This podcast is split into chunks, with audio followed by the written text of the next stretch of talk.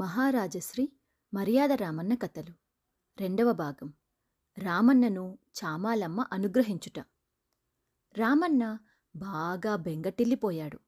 రామన్నకు కాస్త జ్ఞానం వచ్చిన నాటి నుంచి తినడం, తిరగడం, నిద్రపోవడం, కబుర్లు చెప్పడం తప్ప ఇంకేమీ తెలియదు. చావు అంటే ఏమిటో, ఎలా చావాలో అసలు తెలియదు. తనకు తెలిసినంత వరకు అందరూ సహజంగానే చనిపోతున్నారు. ఒక్కసారి మాత్రం ఎవరో కత్తితో గొంతు కోసుకొని చనిపోయారని ఊళ్ళో అంతా అనుకుంటుంటే విన్నాడు.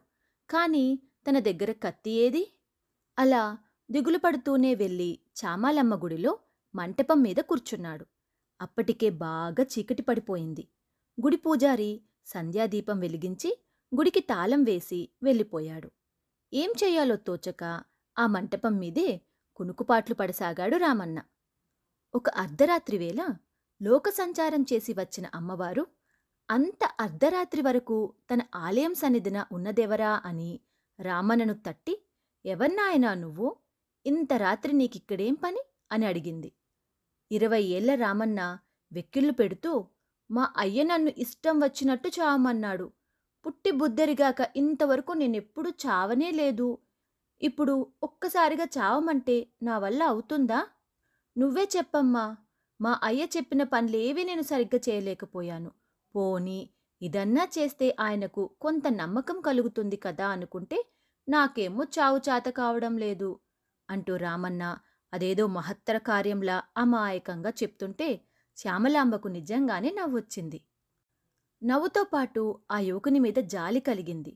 తాను తలుచుకుంటే అతన్ని క్షణాల్లో మహాజ్ఞానిగా మార్చగలదు. కానీ అది ప్రజలు ఒక్కసారిగా నమ్మరు.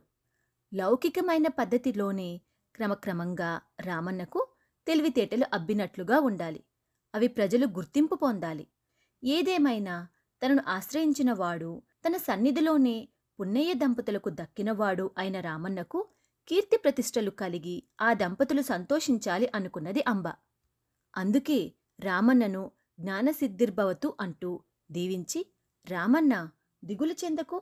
ఇక నుంచి నీకు ఎటువంటి భయం ఉండదు. నీకు అన్ని వేళల నా అండ ఉంటుంది. నీవల్ల లోకోపకారం జరుగుతుంది. ఇంటికి వెళ్ళు" అంటూ అమ్మ గర్భగుడిలోకి వెళ్ళి అదృశ్యమవుతుంటే అప్పుడా తల్లిని తెలుసుకుని మనస్ఫూర్తిగా మొక్కాడు రామన్న. కళ్ళు తెరిచి చూసేసరికి కొడుకును వెతుక్కుంటూ తల్లి పుణ్యవతి, "నాయనా రామన్నా, ఇక్కడే ఉన్నావా? గొర్రెలు పోతే పోయాయిలే.